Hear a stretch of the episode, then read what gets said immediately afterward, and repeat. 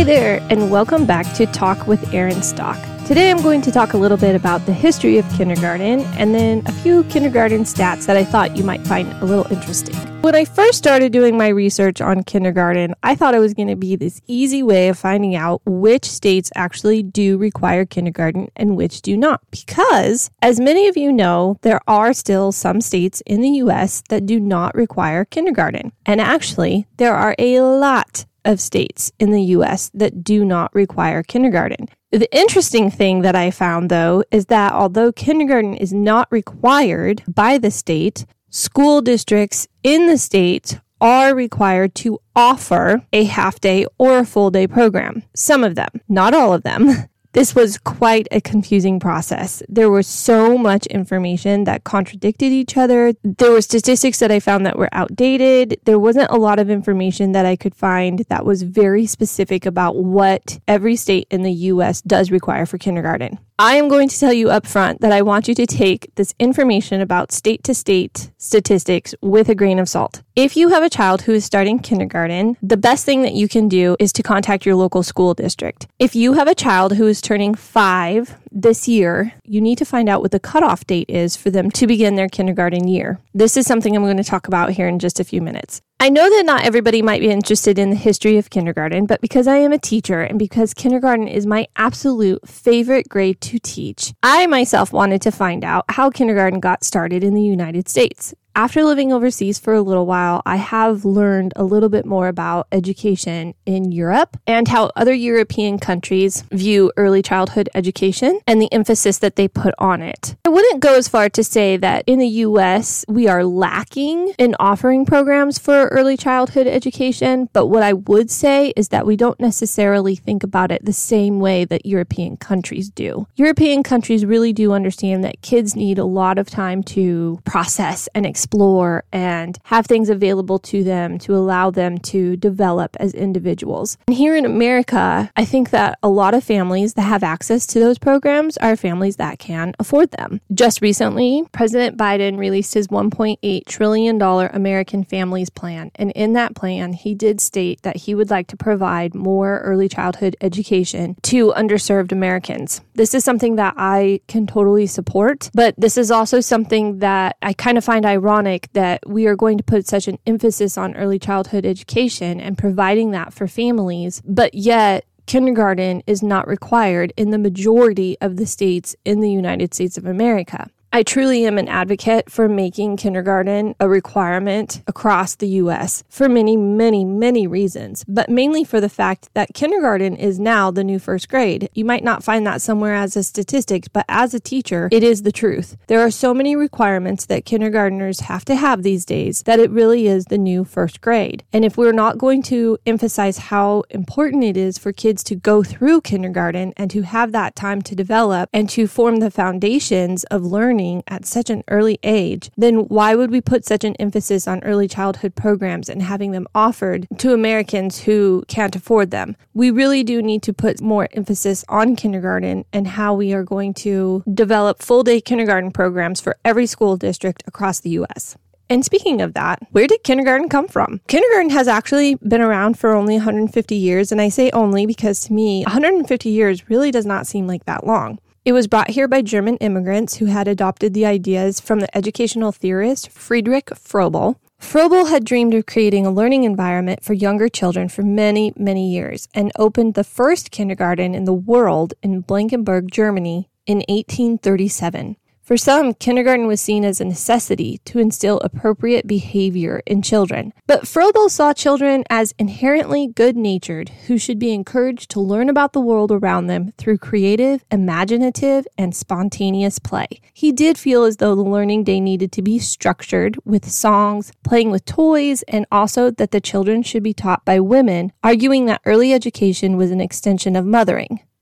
Well, there's a lot that I could say about that, but I will have to say that before I had children, I did actually always view my students as my kids, but I did not look at it as an extension of motherhood. I did see it as my opportunity to make an impact on early childhood development. I might have to have a conversation with Froebel one day if we ever meet sometime outside of this universe. Kindergarten also began in the US as German language schools, but after teaching for decades and coming across an article about Froebel's work, a teacher by the name of Elizabeth Palmer Peabody opened the very first American English spoken kindergarten in 1860, four years after she read about Froebel's philosophy. So she came across this article and she really agreed with a lot of the things that it said, and she opened up her first kindergarten four years after reading the article. Peabody would later hand over her school to her sister while she left to train with Froebel in Europe and to learn more about these infant gardens, as kindergarten was sometimes called. In an age when schools relied heavily on memorization and drill, Peabody encouraged children to bring in their favorite texts to read aloud, taught math using manipulatives, which are things that you can use to manipulate things. We use buttons, we use shapes, we use stickers, we use anything that you can actually move with your hands. She also created spelling and grammar games, engaged children in physical activity, and conversed with them about philosophical questions. These are all things that I found to be truly, truly important aspects of a successful kindergarten environment. And these are things that are not necessarily at the forefront of education now. When Peabody returned to the U.S., she became an advocate for the kindergarten movement. She inspired many women to open their own schools, which empowered them by giving them authority and the ability to have a greater voice in education. The first public school kindergarten opened in the 1870s in St. Louis, and by 1880, there were more than 400 kindergartens in 30 states and kindergarten teacher training schools in every major U.S. city. This was something that I found extremely interesting. Back in the day, we're talking 1880, this was a time when women were feeling empowered by opening up their own schools. When I think about schools back in the day, I do envision many of them, most of them, being taught and led by women, but I never really thought about how they were opened up by those women. I guess I kind of always had this idea that women were hired by somebody in the town or the city, maybe the mayor or somebody in politics to come and teach the children. I never really considered considered the fact that these women had opened them up by themselves. And to actually have kindergarten teacher training schools in every major US city was super cool. I think actually that this is something that we could do now. I think that there is actually a possibility that colleges could have an option of basically just getting a kindergarten teaching degree. Getting back to a little bit about the history, one thing that I did find interesting too is that when Froebel was opening up his kindergartens in Germany, they were actually frowned upon. Not a lot of people liked them because they were too free thinking. They involved a lot of play. They were not considered very structured. And I think it's kind of comical because it's like what Froebel was trying to do back then is what I envision things to needing to go back to today. There's a little bit too much structure in kindergarten. There's not a lot of freedom to teach what I would consider fun things, but things that are developmentally and age appropriate for a kindergartner. There's so many things that kindergartners are required to learn that do become memorization and drill. It's so interesting that Froebel was frowned upon for trying to bring in a lot of the play and a lot of games and learning through that type of process. Even though he wasn't very welcomed in his own country and in other places, he is credited with inspiring the birth of Montessori, Waldorf, and Reggio Emilia schools. His theory obviously highly impacted American culture as far as when children should start school, even though I do think he would be turning in his grave if he were to see what and how the majority of kindergarten students were learning today. So, kindergarten has really been around for about 150 years, like I said. I think a lot of people sent their kids to kindergarten because it was a great time for them to be away, for them to start learning learning, for them to get out their energy, for them to be around other kids their own age. This is something that we still consider important today. It is important for five year olds to be around other kids of the same age. It's important for them to socialize. It's important for them to develop an emotional maturity. It's important for them to start learning and to build their foundation. But when you look at, as I mentioned in the beginning of this podcast, when you look at the statistics that are out there right now on kindergarten, they are over the place. I stuck with a government website a 50 state comparison, state K through 3 policies, and it was from the Education Commission of the States, which is ecs.org. There was another place that I found six states don't require schools to provide kindergarten, which was on thinkprogress.org. And they had a lot of other information, not just the six states that don't require schools, but even that information that was on that website kind of contradicted some of the stuff I found on the government site. And yes, I did use the internet for this information simply because there's not a book out there right now that actually states states what the statistics are state by state for kindergarten. So I did stick to the internet. So as I mentioned before, I want you to take this information with a grain of salt. I'm just kind of highlighting some of the things that I found and some things that are interesting. But what you really need to do is you need to find out what your district requirement is. All of the information that I got about Peabody and Froebel was actually from a magazine in the Smithsonian Magazine. It was an article by Kate Eschner at smithsonianmag.com, and it was called A Little History of American Kindergartens. Some facts about kindergarten. Five states are listed as not having any kindergarten requirements at all. That means that kids are not required to go to kindergarten. Kids are not required to attend kindergarten. Kids are not required to go to school until they are six or seven years old and they can go straight into first grade. The states that were listed were Alaska, Idaho, Michigan, New Jersey, except for one odd thing that we'll discuss in a moment about New Jersey and New York. Those states have no laws requiring districts to provide any type of kindergarten at all. Only 19 states and Washington, D.C. actually require children to attend kindergarten. And out of those states that require kids to attend kindergarten, about 75% of those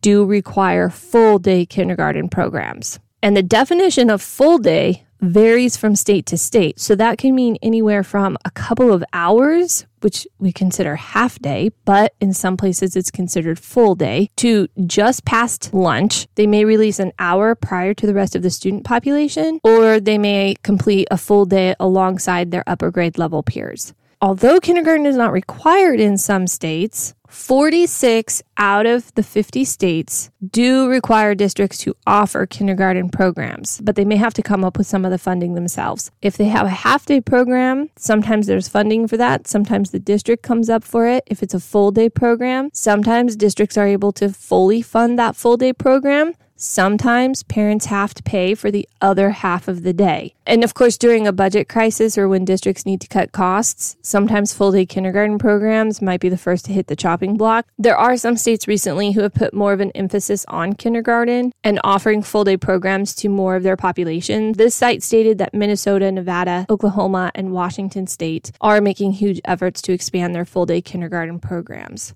So, I will share with you the information that I found regarding which states require kindergarten and which do not. Again, please call your local school district. states that do require kindergarten Arkansas, Connecticut, Delaware, District of Columbia, Hawaii, Maryland, Nevada, New Mexico, Ohio, Oklahoma, Rhode Island, South Carolina, South Dakota, Tennessee, Virginia, and West Virginia. Louisiana and Nebraska state that kindergarten is required or a student can take an assessment allowing them to enter first grade just as prepared as the rest of their peers. States where kindergarten is not required Alabama, Alaska, Arizona, California, Colorado, Florida, Georgia, Idaho, Illinois, Indiana, Kentucky, Michigan, Minnesota, Missouri, Montana, New Hampshire, New York, North Carolina, North Dakota, Oregon, Texas, Utah, Vermont, Washington, and Wisconsin. And again, as I said, some states do not require kindergarten, but they are required to offer a half or full day program. New Jersey, I mentioned above, is one of those states that does not say much about kindergarten. However, New Jersey states that kindergarten is not a requirement unless students live in Abbott districts where they are then required to attend full day programs. And Abbott districts are just something that you can go ahead and look up. States that do not specify kindergarten requirements in statutes or regulations are Iowa, Kansas, Maine, Massachusetts, Mississippi, Pennsylvania, and Wyoming. So those are states that don't really state anything about kindergarten. And as far as states who require kindergartners to go through an entrance assessment, there are actually 30 states and Washington, D.C. who require kindergartners to do that. And all but four of those states have requirements in place as to what to do with the assessments, including prohibitions on what they cannot use the data for. For example, most of the states, all but four, have the kids go through some sort of preliminary assessment and then they use the data for certain things such as student placement, determining special needs, creating diverse diverse classrooms, connecting families to support programs, and so on. So, those states who do not require their school districts to use that information for something, they basically just have the kids go through an assessment just to kind of see where they're at academically. And now school readiness was kind of all over too because there's different definitions across the board of how states consider kindergartners to be ready for school. For example, in Delaware, it requires that at least five domains of school readiness be measured within the school readiness assessment, including language and literacy development, cognition and general knowledge, approaches toward learning, physical well-being, and motor development and social emotional development. So, now how do you know if your kid is actually ready for school? There's not a whole lot that says that every kid is ready for kindergarten or they are not ready for kindergarten. And it doesn't really have a whole lot to do with their age or their maturity. It's a combination of everything. One of the things that does get very frustrating to me is when people ask what the age is that kids have to be and able to go to kindergarten. And when people give an answer of, well, they have to be five by this date, that is specific to the state that they're living in. The date to which which a child has to be five also differs across the U.S. Some states have dates in September, some have dates in October, some states have dates in August, and there are even a couple of states where kids have to be five by July 31st. And sometimes I don't think parents fully understand what the reasoning is behind that, but it has a lot to do with the maturity of a child and whether or not they are socially, emotionally, and academically prepared for school. Parents do have a choice whether to hold their child back a year and not send them to kindergarten and wait until the next year, or they can go ahead and move forward with the process if they are five by the date required. Now, this is where difficult decisions have to be made. Personally, I have had students who have started kindergarten who are very young who have exceptional school years. They never had any academic concerns, they were socially and emotionally ready. And I have also had kids who have started kindergarten who are not prepared for kindergarten at all. And that doesn't mean that they were not socially emotionally prepared. They were not academically prepared. They were just not ready for kindergarten. And one of the reasons why kindergarten is so awesome and so difficult to teach is because it is the only grade in a regular elementary school where teachers are getting such a mix of kids. These dates where kids have to turn five by a certain time of the month are set to give kids time to mature. With the dates being set the way they are, I could have kids enter my classroom where I had a child who turned five years old on September 1st. Let's say the cutoff date was September 1st. You had to be five by September 1st. But let's say that I have a kid who's turning six on September 2nd because they missed the cutoff date by one day last year. That child has had a whole year to develop and mature outside of school, whereas this other child is now entering school at the exact age of five years old. Exactly one year less less than some of their peers. Then you get the kids who are mixed in. You have kids who are turning six in October, November, December, January, February, March, April. But then you also have kids who just turned five in May, June, July, August. And so there's such a mix of ages and levels. And you have so many challenges that you're dealing with. You've had kids who have been in school before. You have had kids who have never been into school before. You've had kids who have been in a regular daycare setting or a school setting, a pre K, or you may have students who come from a family with a stay at home parent. You have such a mix of kids, and it is amazing, but it is also very difficult at the same time. When you are considering if you should send your child to school or not, consider when their birthday is, consider if they're a boy or a girl. Yes, it does make a difference. Always No. But for the most part, boys are less mature than girls. Now, that's not to say that I have not had some young boys start school who have had no academic issues. That's not to say that I have had older girls who have not had academic issues. So I'm just saying across the board, it sometimes does make a difference between boys and girls. There's things to consider when your child is approaching that deadline. Sometimes we consider older kids to have more leadership characteristics. Always true? No. But sometimes, yes.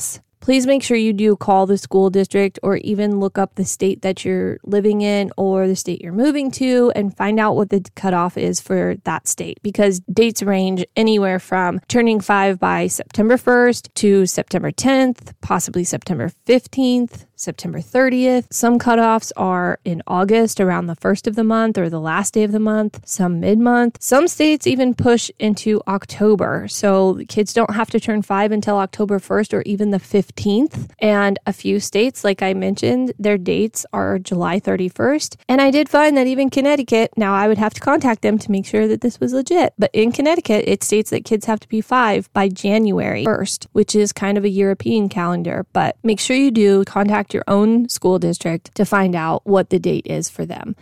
Did you catch all that? I know those were a lot of numbers. I know there was a lot of information, and I know that I went through it pretty quickly. I hope that maybe you found something to help guide you in this next big decision for your little one, and I hope it was interesting to hear about the background of kindergarten. If you're wondering what I think is necessary for five year olds to know before entering kindergarten, have a listen to my podcast on kindergarten readiness. Thank you so much for listening. We'll see you next time.